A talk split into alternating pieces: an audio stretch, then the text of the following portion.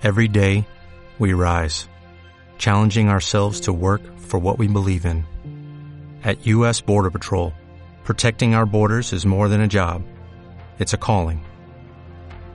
Agents answer the call, working together to keep our country and communities safe. If you're ready for a new mission, join U.S. Border Patrol and go beyond.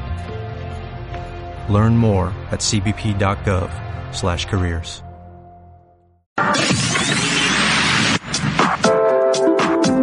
Vivimos en días que nunca parecen tener 24 horas. Pero es miércoles y es de noche. Y entre todo ese ruido, qué gusto poder encontrarnos para juntos abrir este portafolio. Arrancamos.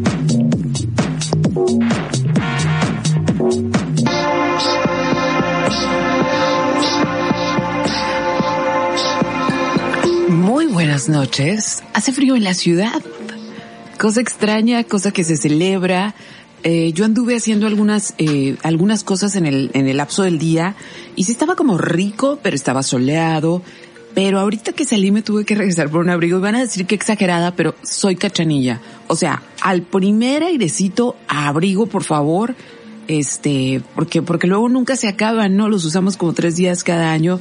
Así que sean todos ustedes bienvenidos. Mi nombre es Karina Villalobos y como cada miércoles los acompaño desde ahorita hasta pasadas las 11 de la noche en esto que es nuestro portafolio.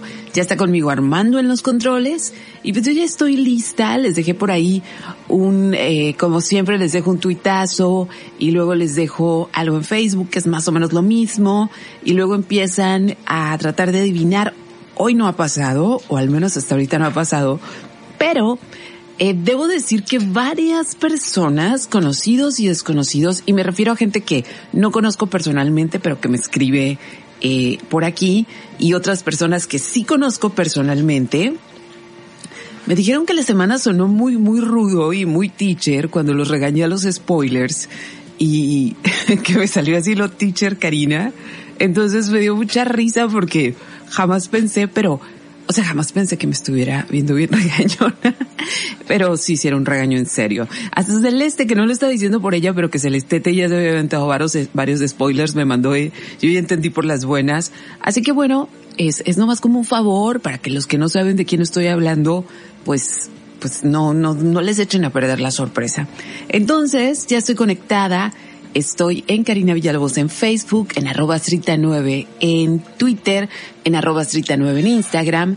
Eh, más que nada los mensajes los recibo por Instagram y por Facebook. Y en Twitter ustedes pueden ir consultando algunos datos de lo que vamos, de lo que voy platicando. Está Alma, que siempre está súper atenta y les va poniendo como pequeñas, pequeñas notas de lo que platico y que por supuesto ella conoce el tema porque me ayuda a investigar y también les va poniendo las rolas y hoy en particular, el programa tiene un playlist como que yo puedo decir que es, es, siempre digo que están bien padres, pero el playlist de hoy me emociona muchísimo porque además tiene dos canciones sacadas completamente de los ochentas que yo nunca escuché. En los, primero para empezar porque en los años en que las hicieron, pues yo estaba chamaca y no escuchaba pop francés. Y la otra es porque vi un documental, pero ese, de ese no les voy a hablar, ese se los voy a platicar hasta mañana en el ocio. Un documental del que tuve que poner pausa, regresar y luego sacar el, eh, yo no uso Shazam, yo uso otra cosa que se llama Soundhound o algo así y ponerlo para, para ver qué rolas eran porque eran hermosísimas y yo nunca las había escuchado. Pero bueno, espérenme, se me cayó el tapabocas que ahorita me lo tengo que volver a poner. Este, pero bueno, hoy hay cumpleaños, este, pero el más importante, el más importante, yo no sé ustedes, pero hoy es cumpleaños de la señora, la única, la incomparable Laura León, nuestra tesoro. No voy a decir cuántos años cumple porque los tesoros no tienen edad, así que ese icono pop de la cultura mexicana hoy está cumpliendo años. De las otras personas con vida que también están cumpliendo años, pues son Emil Kusturica, un director que si no han visto sus películas, véanlas, la verdad son increíbles y también están cumpliendo años las gemelas Julieta e Ivonne Venegas. De los que ya no están, pues hoy hubiera sido el cumpleaños del pintor francés Lautrec, que fue, no, no sé pronunciar francés, así que me pueden decir o me pueden regañar, pero no sé pronunciar francés. Intenté estudiar francés y no fue lo mío. Y también, bueno, Lautrec, eh, ustedes eh, pueden ubicarlo como el personaje, es, es el pintor, el personaje que sale en Moulin Rouge, que era muy chaparrito, y de hecho, pues fue el que inmortalizó al Moulin Rouge en, en unas pinturas muy particulares que son súper famosas. Hay gente que las tiene en tazas y así, que ni siquiera saben que son de un pintor, pero es, son como imágenes muy conocidas. Y también hubiera sido cumpleaños de Libertad Lamarque, esa actriz argentina que hijo, pues fue la, la, la, encarnación del sufrimiento de la mujer mexicana. Todas las películas donde salía Libertad Lamarque era o la abuelita que lloraba porque estaba sola, o era la esposa que su esposo le engañaba, o era la mujer que sus hijos la habían abandonado. O sea, el punto es que era una tragedia. Era una tragedia de Libertad Lamarque, pero pues así hizo su carrera. Y ya estamos en el día 328 de este año. Nos quedan 37. Espero que esos 37 se cuiden. Eh, yo creo que yo lo más riesgoso que sigo haciendo hasta la fecha es venir a la cabina. O sea, la verdad, creo que es lo más riesgoso. Todo lo demás no, no me siento como, por ejemplo, la semana pasada que les dije, pues va a estar el concierto de Hello Seahorse. Qué padre, me encanta Hello Seahorse. Me hubiera encantado verlos, pero era un lugar cerrado y no me siento con la confianza. Este, aunque esté vacunada, yo sé que hay, hay posibilidades de enfermarse y qué necesidad. He, visto casos de, de, cerca de personas que la han librado bien, que no han pasado una sola, como de una gripa, pero otras que no. Entonces, pero qué necesidad. Entonces, pues yo sigo así. Esta es mi, mi aventura del día. Venir a la cabina y si supieran lo, lo, lo, lo tranquilo que uno se la pasa aquí en la cabina, este, dirían que soy la persona más aburrida del mundo porque esa es mi aventura del día. Entonces ahora sí vamos a empezar con música y justamente voy a empezar con un grupo francés, yo no lo conocía, a lo mejor ustedes sí. Esta es una canción de 1982. El grupo se llamaba Indochine y la canción, lo voy a decir en español porque no se pronuncia francés, es El Aventurero. Híjole, qué cosa tan bella. Es una de esas cosas, estoy segura. Es más, presten oídos. Si traen audífonos, pues qué padre. Este, si no, súbanle. Si van en el carro, súbanle. Porque esta canción tiene nada más y nada menos que eh, 39 años, algo así, este, y suena increíble, increíble.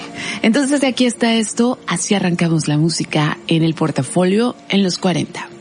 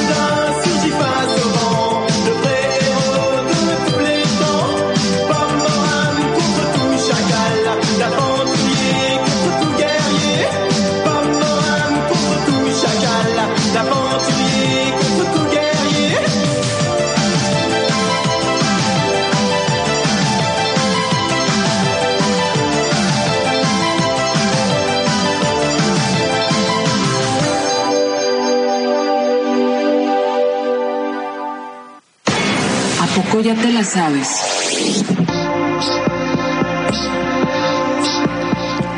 Y ahora sí, ahora sí ya, listos. Por ahí les puse una imagen y parece que no hubo spoilers, o sea, hoy no me vi en la necesidad de hacer un ni nada de eso, pero el personaje que toca hoy tiene demasiadas aristas y yo sé que ante la mirada histórica, ay, me encanta decir frases de historiador, ante la mirada histórica de revisión de este personaje, pudiera no parecer tan extraño hoy en día, pero sí fue muy extraño en su época, pero contexto, por favor. Y lo padre es que cuando empecé con esta serie de las viejas locas, eh, ya les hablé de sus papás. Entonces es, es, más fácil el contexto. Si no lo han escuchado, por favor, vayan a buscarlo. Es Viejas Locas, en particular Ana Bolena, que es uno de mis personajes históricos favoritos. Le fue muy mal, la verdad. Le quitaron la cabeza, le cortaron la cabeza muy joven. Entonces, este, pero bueno, vamos al contexto. Ahora la semana pasada estuvimos en otros rumbos, estuvimos en rumbos pues en nuestro continente, en el sur de, de lo que hoy es nuestro país. Hoy no, hoy ocupamos irnos a Inglaterra por allá de los 1500, cuando eh, ya se conocía América. O sea, ya había un, ya había iniciado eh, ya, ya, ya sabían que era otra tierra, ¿no? Recuerden eso, no, no se enteraron hasta varios viajes después. Y ya había empezado el proceso de colonización, primero por los españoles, después por los portugueses, y también allá andaban los holandeses y los ingleses que querían un pedacito, pero lo cierto es que los españoles tenían prácticamente, pues, ¿cómo se puede decir en términos modernos? Monopolizada América. Esa es la verdad.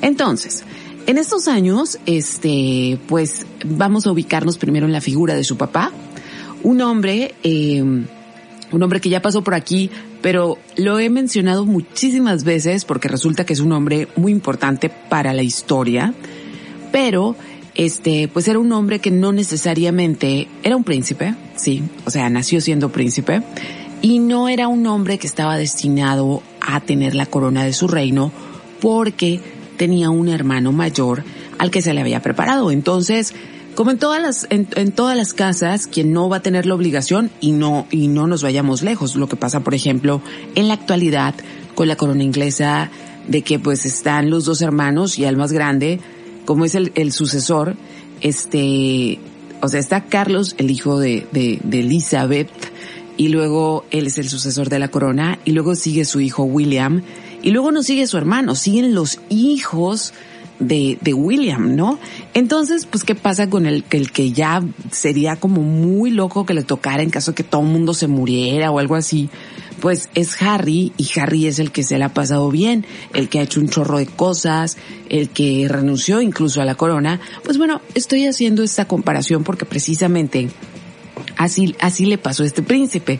Como sabía que la línea sucesoria iba a ser su hermano, sus hijos, los que tuvieran, y luego él, pues en realidad fue un príncipe como súper eh, caprichoso, vivía la vida loca, era un hombre muy guapo, etcétera, etcétera. A su hermano pues ya lo casan, este, lo casan con una mujer española, eh, se enferman antes de que puedan consumar el matrimonio, y entonces pasa que, pues que no pasó nada entre ellos dos y luego a él se le, se le designa la corona. Obviamente la designación de corona no es, no es que te coronen, sino que sabes que ya vas a ser el siguiente porque pues aquí no pasó nada.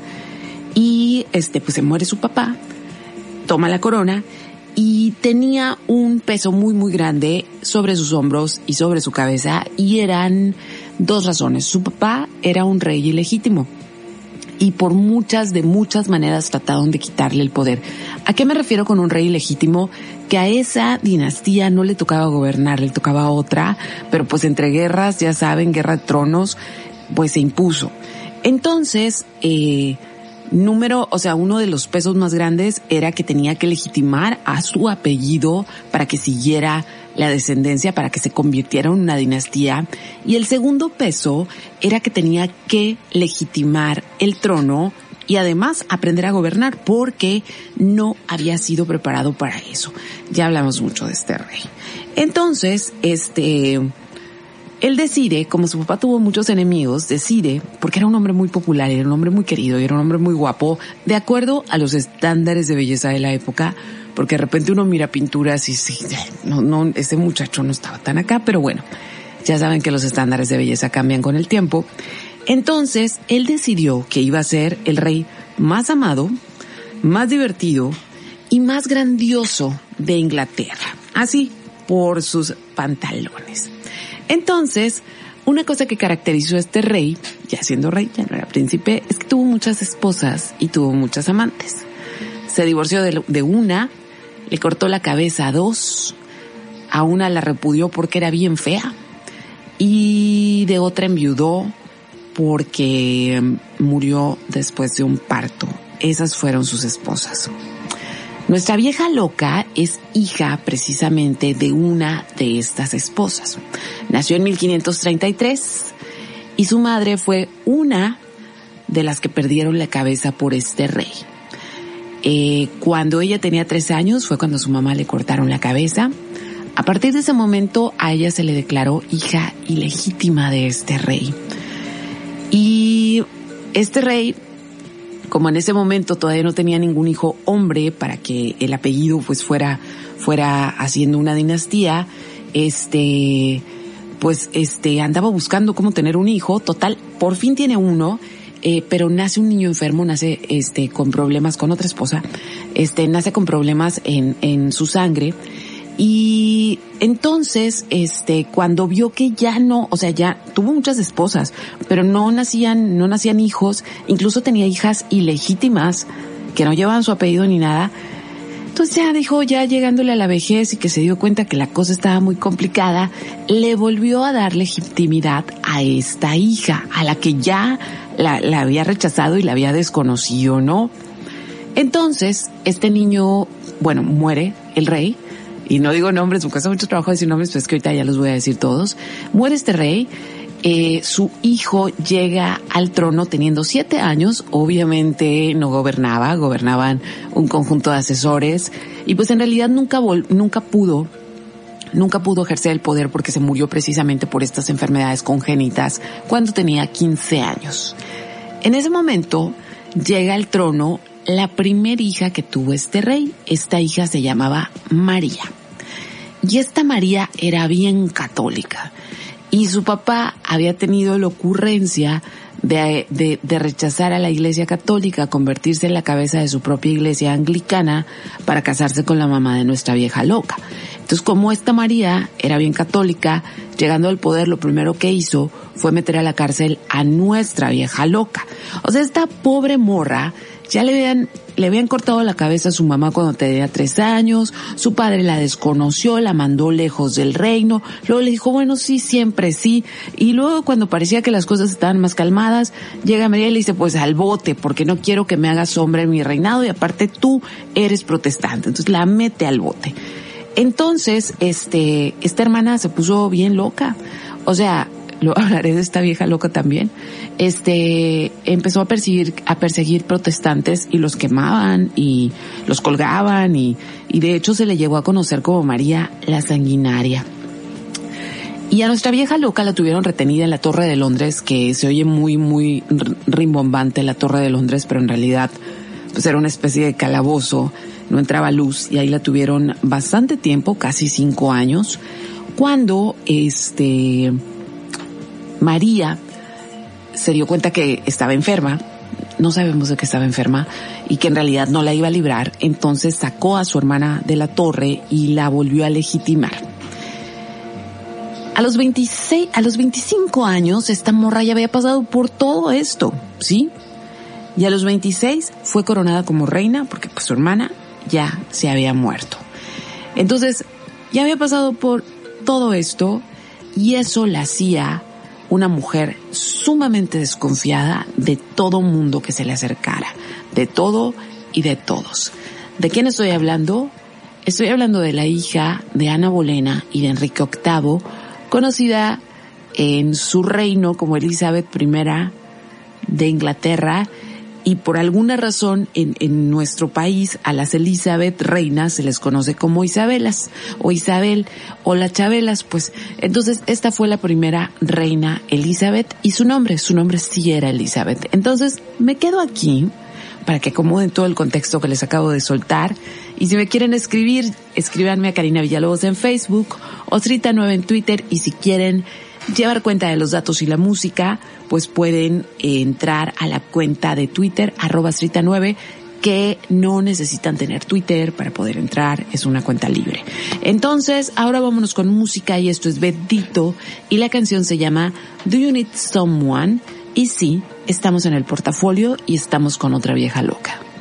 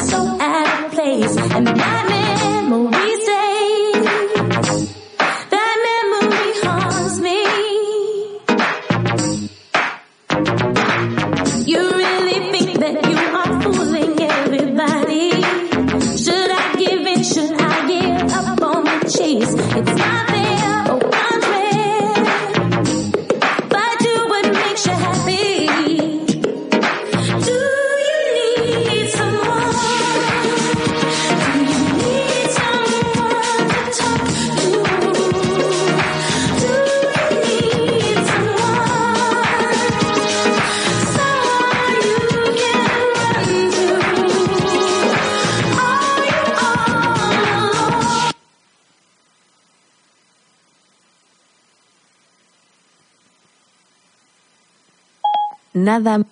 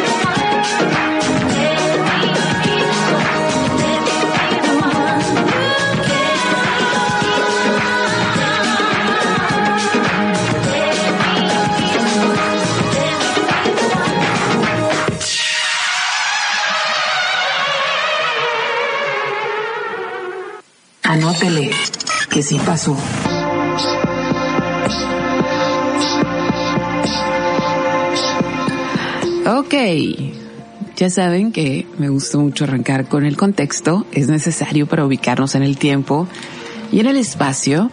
Y ahora sí, ya vámonos de lleno, de lleno con esta vieja loca que yo la primera vez que supe de ella fue más o menos en, yo creo que yo estaba en la universidad y creo que esto lo he mencionado incansable cantidad de veces, que cuando yo estaba en la universidad traían la muestra internacional de cine de la Cineteca. Entonces, este, era un acontecimiento muy importante, sobre todo para los que estudiábamos comunicación. Y, y pues es que uno no valora la libertad de cuando está estudiando, nada más estudiando. Este, pues era bien chilo porque pues tú salías de la escuela y te podías ir al cine a la primera función y, y eran, o sea, nos preparábamos porque obviamente pues tenés que juntar tu lanita, comprar el boleto y, y eran días continuos, presentaban como 12 películas en días continuos, entonces sí significaba un gasto sustancial para un estudiante. Y en aquellos días, en aquellos días cuando yo iba a la universidad, cuando había la muestra internacional de cine, también se ponía como un, un, un no sé si era como, como un demo, como los de, los de Costco, y, daban alcohol. Tienes que presentar tu credencial, obviamente que, que eras mayor de edad, entonces pues estaba chilo porque tú te ibas al cine, veías una película internacional, te echabas unos tres drinks, a veces era vodka, a veces era, quién sabe qué era la verdad, pero pues bien a gusto. Y ahí fue cuando, en esa muestra, yo fue cuando miré la película Elizabeth, que sale Kate Blanchett y ahí fue cuando yo me enteré de la historia de esta mujer. Entonces por ahí creo que ahorita el checo en qué en qué en, en cuál plataforma está porque la otra vez mire que que le habían subido, pero bueno, ahora sí, vámonos con esta esta vieja loca. Elizabeth I eh, fíjense que lo más lo más así como lo más chocante para para su papá era que era la hija que más se le parecía era pelirroja, era alta, incluso en carácter determinado, se parecía muchísimo a él.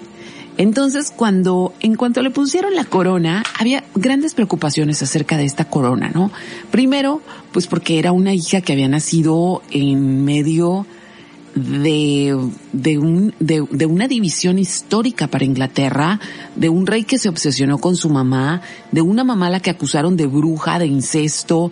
Entonces, pues había serias preocupaciones de no, no, no de dónde venía la morra, sino en realidad como si estaba bien, porque había pasado por demasiadas cosas. Pero rápidamente se empezó a mostrar como una persona eh, inteligente, prudente y con un chorro de autoridad, otra de las cosas que había heredado de su papá. Entonces, eh, la única, única ventaja que tuvo en su infancia, porque como ya les dije, no, no le fue nada bien en esa infancia, fue su educación, porque por sí o por no, se le siguió educando para que en caso de que todo el mundo se muriera como finalmente pasó, ella estuviera preparada para asumir, porque era la que tenía el apellido, ¿no? Para asumir esta corona. Entonces sabía idiomas, sabía francés, obviamente sabía la lengua inglesa, eh, sabía este alemán, y o sea no no se decía alemán en ese este en ese tiempo pero bueno es la, la, base de ese idioma y aparte lo escribía o sea no era una mujer que nada más lo hablaba sino que también lo escribía y no muchas mujeres podían escribir en aquel tiempo. Entonces había un chorro de idiomas y los escribía y eso la hacía una mujer muy muy culta y muy diferente a los demás. Pero no crean que se le, pusieron fácil la corona o sea le tocaba porque le tocaba. Pero ella tenía una prima que se llamaba María Estuardo y esa María era, era la reina de Escocia. Y Escocia todavía era católica. Incluso hoy en día Escocia sigue siendo católica y siguen queriendo independizarse de la corona inglesa. O sea, quiero, ellos quieren ser solitos y de hecho en los 70 hubo unos problemones y en los 80 hubo unos problemones. Hay películas, hay canciones de YouTube, o sea, de todo. Y lo mismo pasa con Irlanda. Este, entonces, ella era reina de Escocia y la parte católica, porque recuerden que antes de que el papá de Elizabeth se, se dedicara a, a dividir al pueblo porque quería casarse con Ana Bolena, pues la base era católica. Entonces mucha gente no se convirtió al catolicismo, al anglicanismo. Este, entonces, eh, había una, había una posibilidad de que la parte católica de la población apoyara a María Estuardo porque era católica y la apoyaran para que este pues para que tomara el reino en realidad. Entonces, también había una parte del Parlamento que apoyaba a María Estuardo. Entonces, esta, esta Elizabeth en friega la tuvo en la mira, o sea, siempre la tenía vigilada, este, siempre estaba pidiendo informes de qué está haciendo mi prima, porque tenía ese miedo de que se armara un complot y, quisieran quitarle la corona, y estaba muy decidida, a mí la corona nadie me la va a quitar. Entonces, cuando Isabel llega al trono, este, empieza un resurgimiento de lo que hoy se llama históricamente como la era isabelina y seguramente muchos la han escuchado por otras razones que ahorita también vamos a tocar. Entonces, como les digo, esta morra decía, ya me tocó la corona después de tanto sufrimiento, a mí nadie me la va a quitar. Entonces era una morra que tenía una capacidad bien rápida para reconocer posibles traiciones, ¿sí? Entonces, ¿qué hizo? Pues para que no hubiera traiciones a los que no quisieron convertirse al, anglicanismo, pues este, pues medio ahí los persiguió, hizo que se fueran de Inglaterra, este, y luego este puso orden, dijo esta iglesia es anglicana, si católicos no son bienvenidos o se convierten o van a ver el, el poder que voy a ejercer sobre ustedes. Y pues obviamente seguía este vigilando a María Estuardo, que también hay una, hay una película sobre ella. Entonces, dos cosas muy importantes pasan cuando llega al trono, además de ponerse la corona, obviamente. Y es, de volada le hablaron, tenía 25 años cuando es designada al trono y a los 26 ya recibe la coronación. Entonces le hablan, le hablan este, todos sus consejeros, el parlamento, y sus asesores y le dicen que está en la edad perfecta para casarse. Que tiene que casarse, que hay un chorro de candidatos alrededor de Europa y que ellos recomiendan ampliamente que se case con alguien que tenga que ver con la corona española. porque Porque los españoles tenían el monopolio de América, eran los que tenían más lana. Entonces, de esa manera, pues iban a hacer una alianza y de esa manera también los españoles se iban a ver obligados a no atacar a Inglaterra, a pesar de que seguían bien sentidos por lo que Enrique VIII le hizo a Catalina, o sea, su primera esposa, que la mandó prácticamente a vivir fuera del reino para casarse con la mamá de Elizabeth. Entonces, eh, pues sí le estaban presionando como se presiona a cualquier mujer que tenga veintitantos años.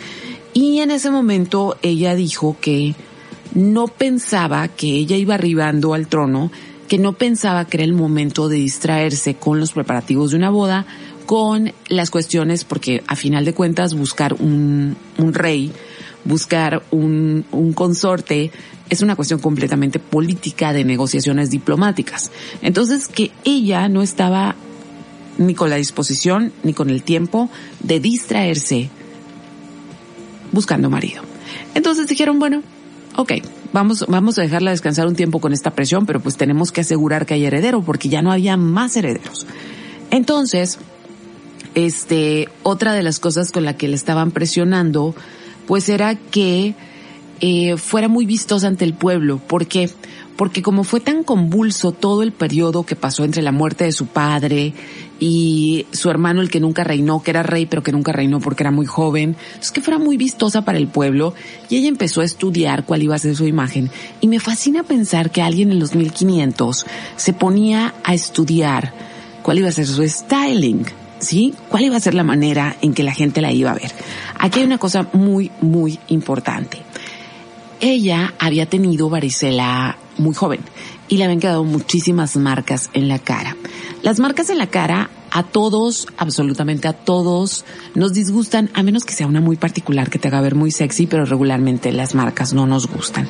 Entonces ella tenía pues ese, pues tenía esa bronca de, de, de su piel y andaba buscando la manera de cómo, de cómo hacer que pasara desapercibido para que su pueblo la mirara y que la mirara como una super reina y que no la miraran como la reina cacariza. De verdad era una gran preocupación para ella. Y la otra cosa que era una gran preocupación para ella era España, obviamente. Que España y Portugal ya habían hecho algunos acuerdos acerca de cómo se iban a dividir ahí el territorio y obviamente en esos acuerdos estaba el hecho de que pues nadie más, nadie más entraba a colonizar y esta vieja dijo, a ver, primero, primero que nada, a ver, ¿qué tan chilos están los barcos de los españoles? No, pues no muy chilos. Bueno, vamos a meterle tecnología, vamos a, vamos a hacer los barcos más importantes, los, los barcos más resistentes que pueda haber, porque yo quiero una colonia en América. Entonces ahora sí que por sus ovarios, a pesar de que había un acuerdo en el cual Inglaterra no podía colonizar América, por sus ovarios manda embarcaciones, este, hacen la primera colonia y la primera colonia fue lo que hoy es el estado de Virginia en Estados Unidos. Entonces, hubo otra cosa bien interesante y me gustaría mucho que, este, o sea, a veces estudiar a personajes que fueron, que son muy relevantes hasta la fecha, nos dan muchas respuestas. Y ella, una de las cosas que tenía mucho miedo era una revuelta que pusiera en entredicho su, su lugar en el trono. Y era eso que seguía vigilando a María y, y decía, bueno, recibió un reino que tiene muchos pobres. Este, y no, no hizo un lema de primero los pobres o primero más pobres ni nada por el estilo, sino que se puso a estudiar cómo, cómo, cuál era, cuál era la manera de afrontar esto. Entonces, ella llegó a la conclusión de que si la pobreza amainaba, que si no había personas en condición de pobreza, difícilmente iba a haber eh, revueltas. Entonces hizo como un programa social, pero un programa social serio con el cual le quitaba dinero a los que tenían mucho en forma de impuestos y a cambio, o sea, les daba como ciertas dispensas, pues no era nada más te quito el dinero porque eres rico y yo lo necesito para otra cosa, sino que hizo una de una manera una distribución más equitativa. No quiere decir que el rico dejó de ser rico, eh, para nada este, nada más que no hubiera pobres en condición de que no tuvieran comida, porque eso obviamente genera crisis en un lugar. Entonces, teniéndolo tan claro, fíjense, hizo barcos bien perros, hizo una colonia, sacó a la gente de la pobreza y luego, ¿saben qué otra cosa hizo? Hizo su look y empezó a dejarse ver. Sí, empezó a dejarse ver entre la gente, empezó a ir al teatro, de hecho mandó a hacer el primer teatro, el primer teatro isabelino, empezó a apoyar la producción de la comedia, este, era súper fan de Shakespeare y entonces iba a todos los estrenos de Shakespeare y la gente se sentía fascinada porque ningún rey o ninguna reina, sí, los reyes eran populares y pasaban y la gente les rendía honores, pero ninguno se sentaba entre ellos y Elizabeth fue la primera que lo hizo. Pero, obviamente, aquí tenemos un problema. Y es que Elizabeth tenía dos grandes enemigos y que iban a seguir siendo sus enemigos por mucho tiempo y uno era Roma, o sea, la Iglesia Católica y el otro era España, que estaban buscando la manera de ver cómo, cómo le quitaban el poder a esta mujer. Voy a parar aquí y vámonos ahora de nuevo con algo francés que también salió del documental que estuve viendo ayer. Em, no lo voy a poder pronunciar. Así, el nombre y el grupo se llaman de la misma, el nombre de la canción y el nombre del grupo se llaman de la misma manera. Ahorita ustedes pueden ver el nombre en, en Twitter porque lo voy a poner Alma, pero ni siquiera voy a hacer el intento porque no, porque luego se van a burlar de mí. Pero aquí va esto, la verdad, es un rolón. Estás escuchando el portafolio y estoy hablando de Elizabeth primera de Inglaterra.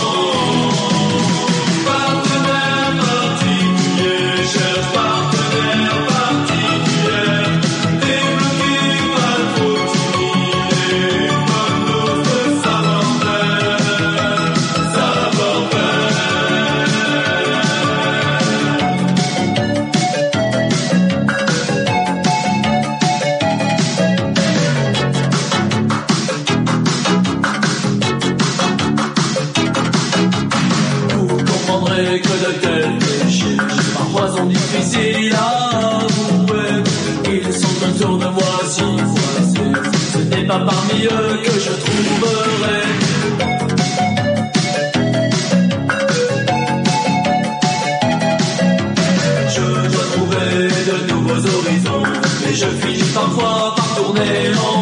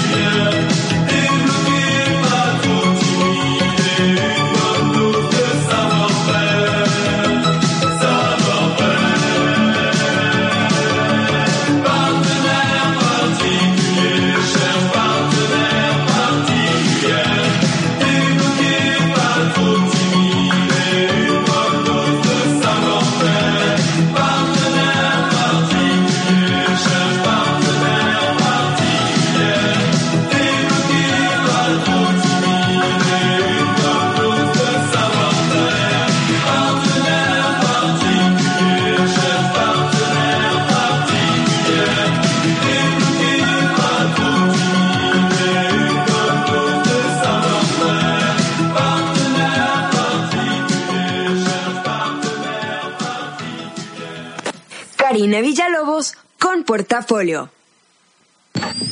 ¿Y tú qué creías?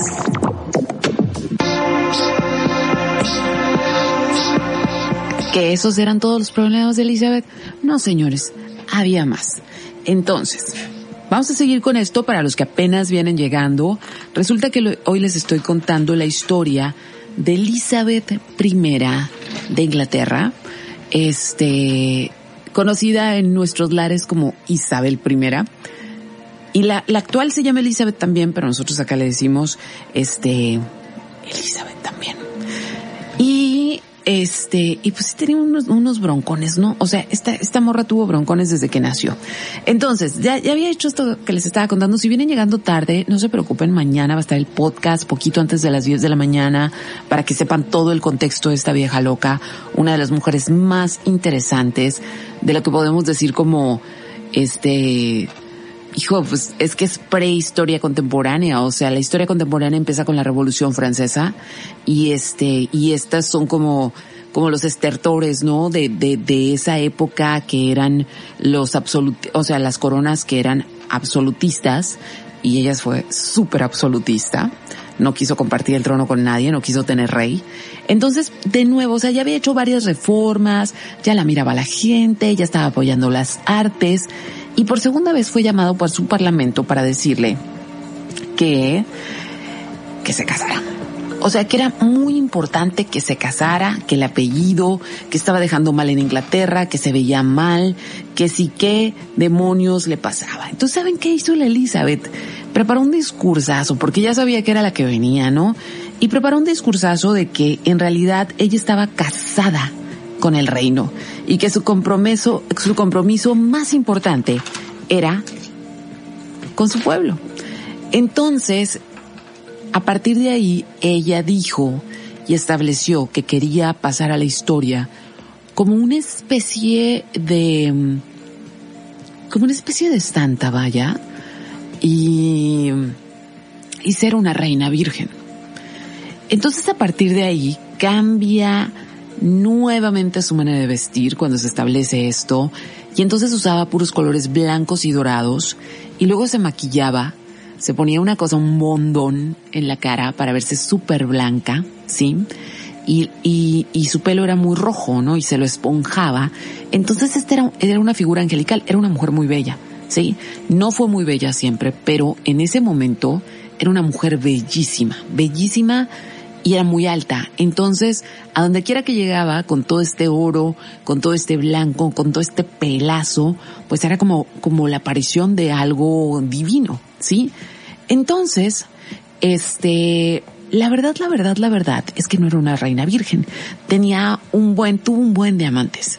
Este, tenía novios, en, en claro que en, en el palacio se sabía quienes la acompañaban, pero pues era, era una cuestión del palacio, ¿no? Era como un secreto del palacio, pero a ninguno le daba esperanza. O sea, a todos les dejaba muy claro como, tú no vas a ser mi esposo. O sea, tú y yo nos llevamos súper bien, esto es secreto y hasta ahí.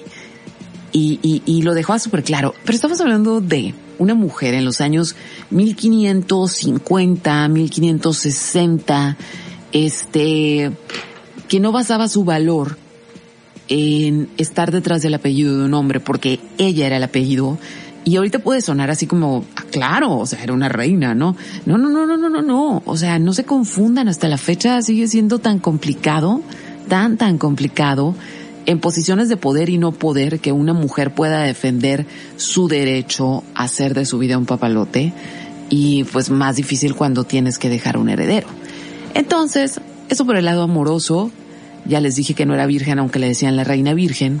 Aunque bueno, al rato voy a hacer unas anotaciones acerca de eso.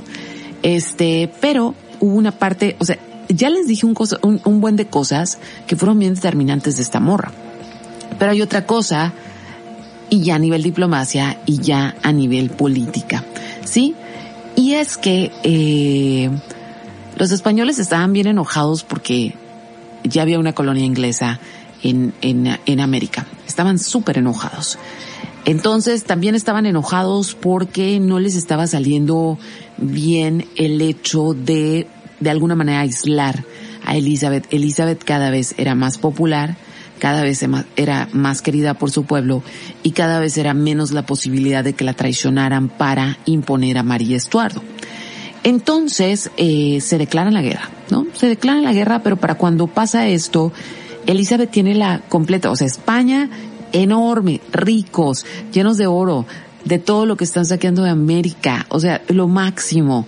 Inglaterra, ahí, muy bien parada, pero sin las riquezas que tiene España. Entonces, los españoles pensaban que iba a ser una guerra fácil, pero cuando, cuando Elizabeth va a la guerra con España, lo tiene muy claro y ella sabe que tiene la mejor tecnología naval que existe en el mundo en ese momento. Entonces los barquillos españoles en realidad no pudieron con, con, con la fuerza y con lo que se habían preparado los ingleses. Y fíjense lo que hizo. Y esta fue una decisión muy difícil para ella y que fue una decisión sumamente política y fue la decisión que terminó de asentarla como la soberana más importante después de su papá. O sea, él fue muy importante y Elizabeth todavía lo superó. Y es que en lo que estaban en guerra con España, dijo por si lo que sea, si tenemos un revés en una guerra que ahorita va muy bien para nosotros, pero en caso de que haya un revés y que los españoles, este, pues, se impongan, manda matar a su prima, María Estuardo. La manda matar para que ya no haya una razón para tratar de quitarla a ella del poder. Y hay una película que, que trata este, este caso, al rato se las voy a decir más, más exactamente. Y, y sí, una de las cosas que, una de las cosas que plantea la película son estos, como estos momentos de soledad, donde ella tiene que pensar cuál es el movimiento a seguir y le duele muchísimo matar a su prima, pero sabe que si no lo hace, la, la, la amenaza va a seguir estando ahí. Entonces, así fríamente decide, ¿para qué? Para que quedara claro ante España y ante su pueblo que no había nadie que le pudiera quitar esa corona. Y esa frialdad que tuvo en las decisiones políticas nadie las estaba esperando. Esa frialdad regularmente se esperaba de hombres, no se esperaba de mujeres. Entonces con eso sus súbditos ya fue como, o sea, viva la reina para siempre. Ahora, vamos al otro tema, volvemos a los amantes. Y es que, pues obviamente había muchos hombres que soñaban con ganar el corazón de Elizabeth, no porque fuera hermosa, que todavía lo era en ese momento, sino por el poder que significaba, porque claro, no falta el optimista que piensa que le va a convencer, que se va a convertir en el rey, que va a tener mucho poder.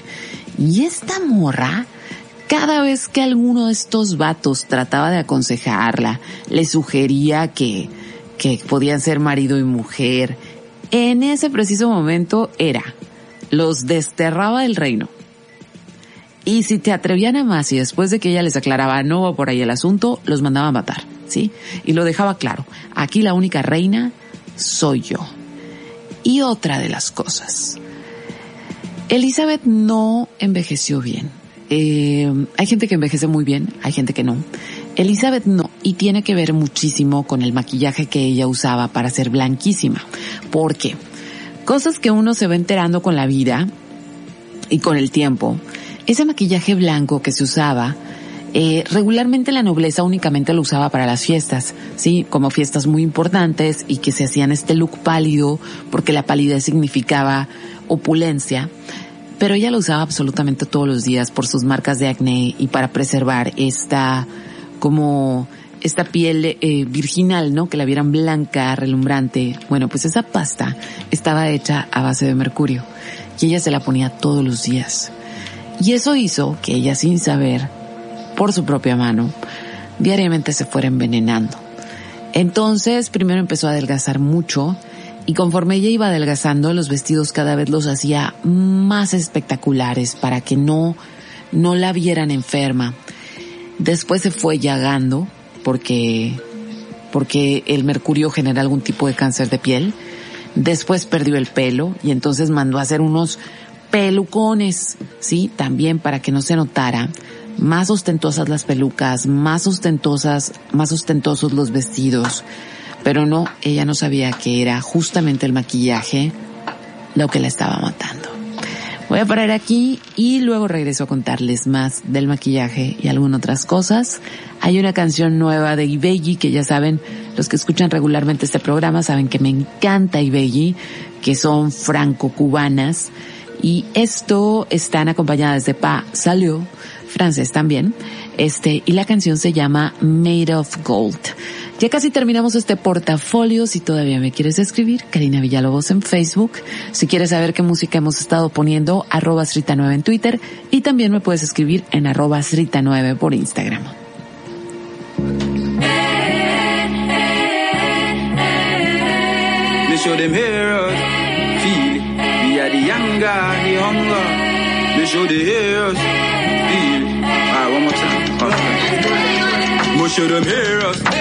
Feel it.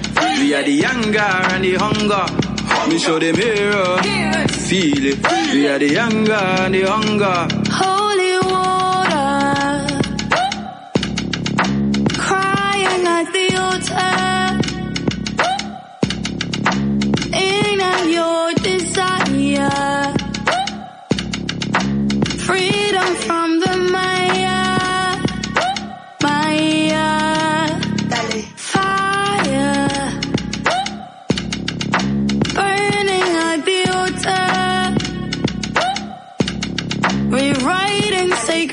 pictures so we can be together.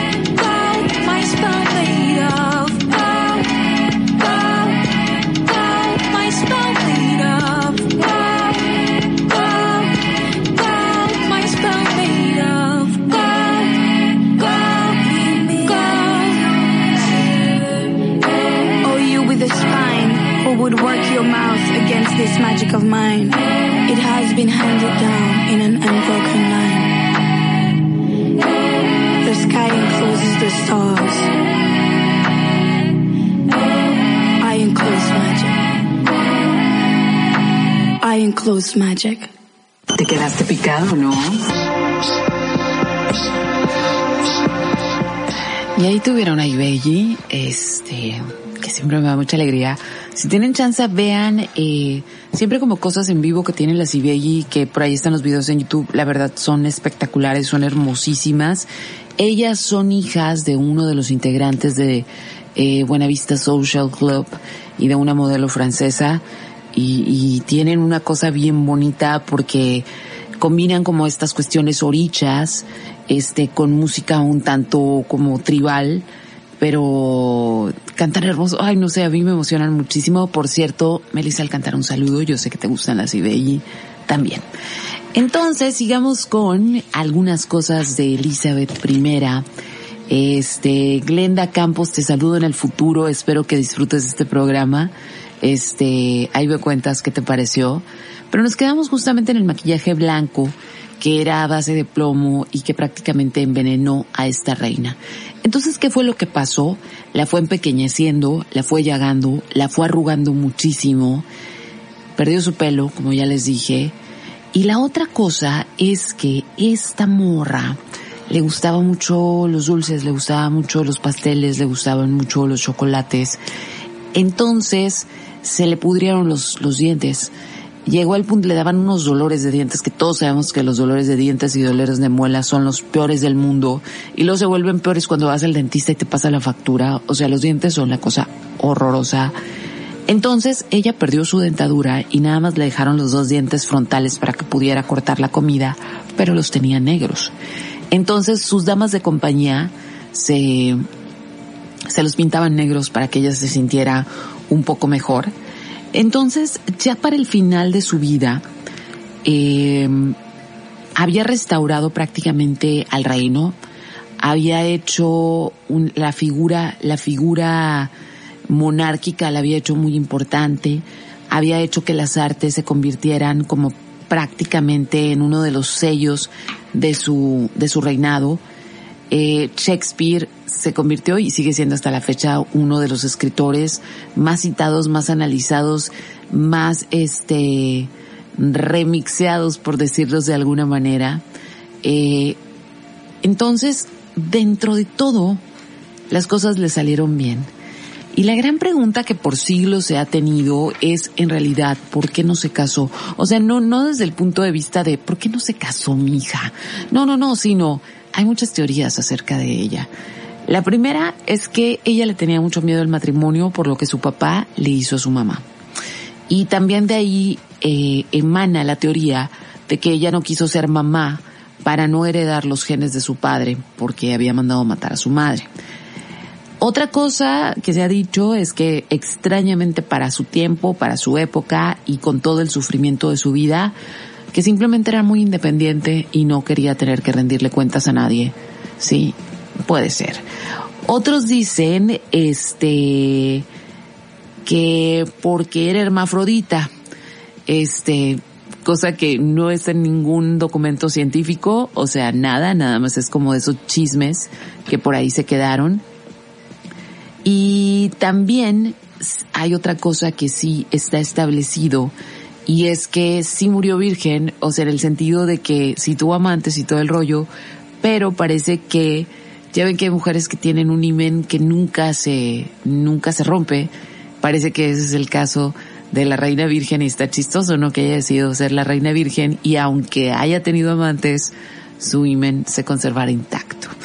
Entonces reinó sola, no tuvo herederos, estableció el esplendor de Inglaterra, eh, y lo más, lo más interesante, mandó matar a su prima porque le podía quitar el trono, pero antes de morir dejó indicaciones que la persona que tenía que heredar el trono era precisamente el hijo de su prima a la que ella mandó asesinar. Entonces Elizabeth I fue la primera reina que lo calculó todo. Y obviamente sí se pensaba que estaba loca y sobre todo porque no se quiso casar. Digo, o sea, las mujeres nos siguen tachando de locas hoy en día si no nos queremos casar. Imagínense en los 1500. Sí, sí se pensaba que estaba loca, pero dentro de su locura gobernaba también que la gente la amó a pesar de ello. Entonces vámonos con música, ya nada más vuelvo para decirles las películas y despedirme de ustedes. Si todavía quieren mandarme un mensaje, estoy en Cariña Villalobos en Facebook, arroba 9 en Instagram, esos dos para mensajes. Y si quieren checar datos del programa de hoy, arroba 9 en Twitter. Y lo que vamos a escuchar es a, a Twix, otra que me fascina y que tiene rola nueva, y esto se llama Measure of a Man. Aquí va. Nobody feels the pain behind the love you show. Nobody feels the burden that is yours alone. If when the morning comes,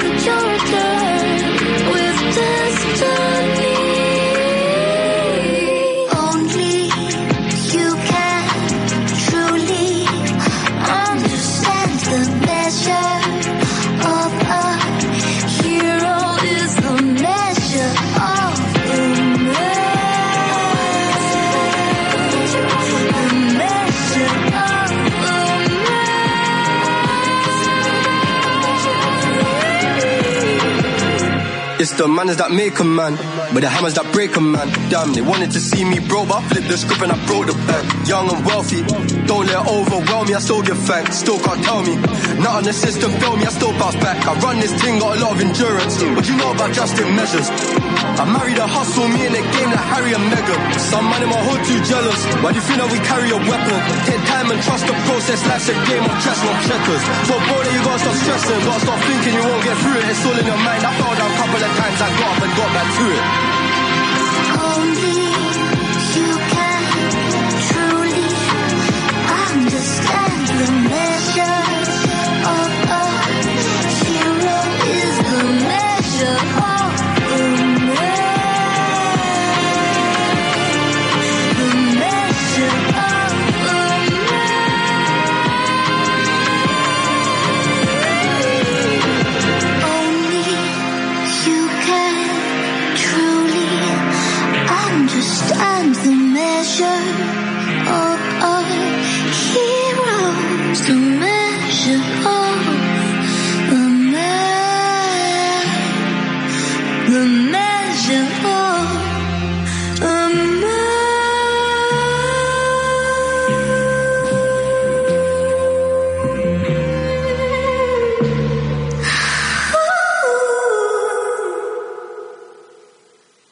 Karina Villalobos con Portafolio.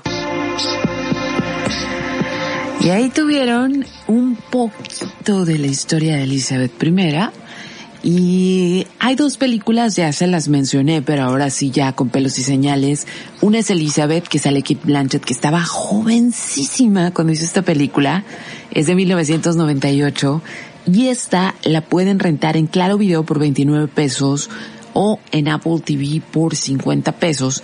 Y trata precisamente justo lo que hoy les conté. O sea, por ahí va. No es, la película yo nada más la vi hace 20 mil años, pero es más o menos ese periodo y cómo sus novios y cómo alguno hasta lo mandó matar porque quiso, se dio cuenta que quería hacer algo en contra de ella. Este, está muy padre esa película, aparte pues tiene toda esta textura de cuando todavía se hacen en film las películas. Y la otra que les quiero recomendar es, eh, se, tiene dos nombres, se llama María Reina de Escocia o Las dos Reinas.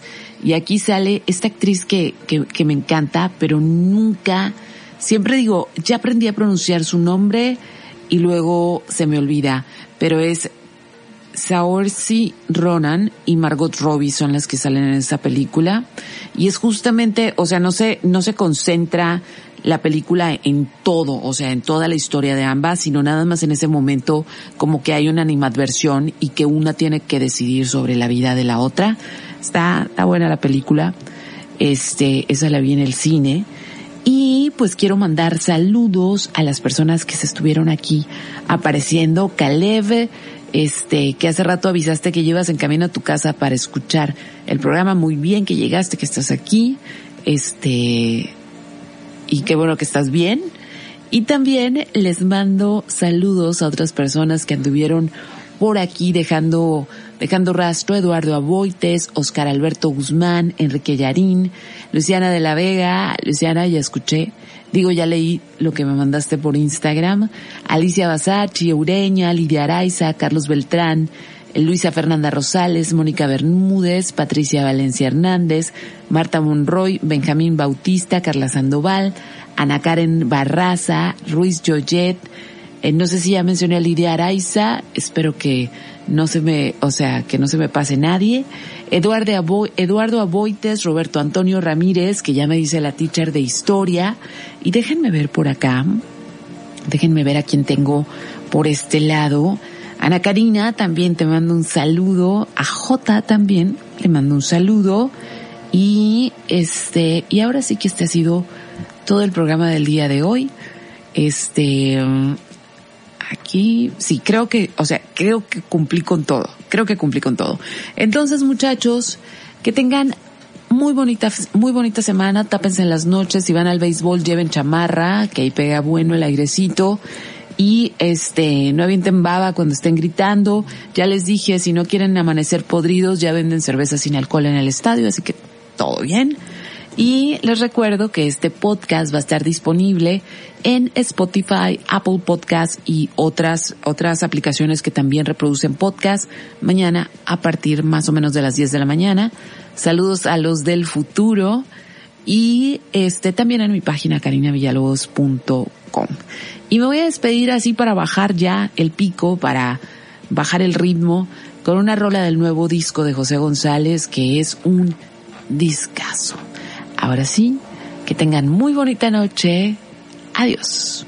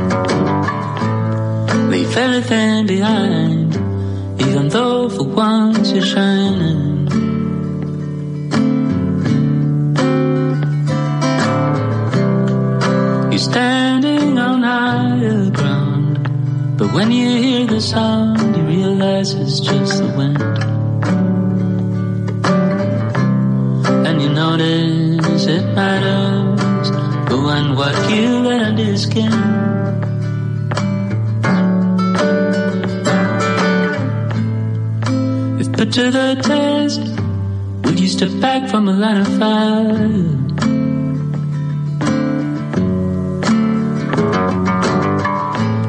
Hold everything back, all emotions and desires.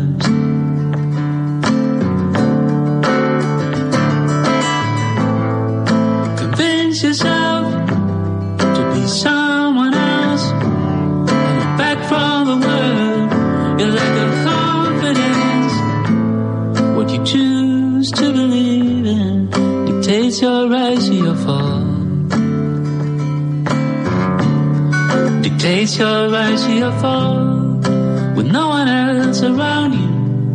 No one to understand you. No one to hear your calls. Look through all your dark corners when you're backed up against the wall. Step back from a line of fire. Step back from a line of fire. Back. Step back from a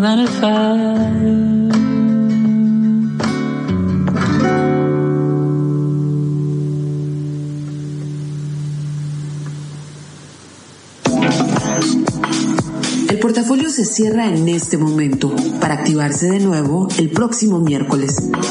Descansa, respira y comparte.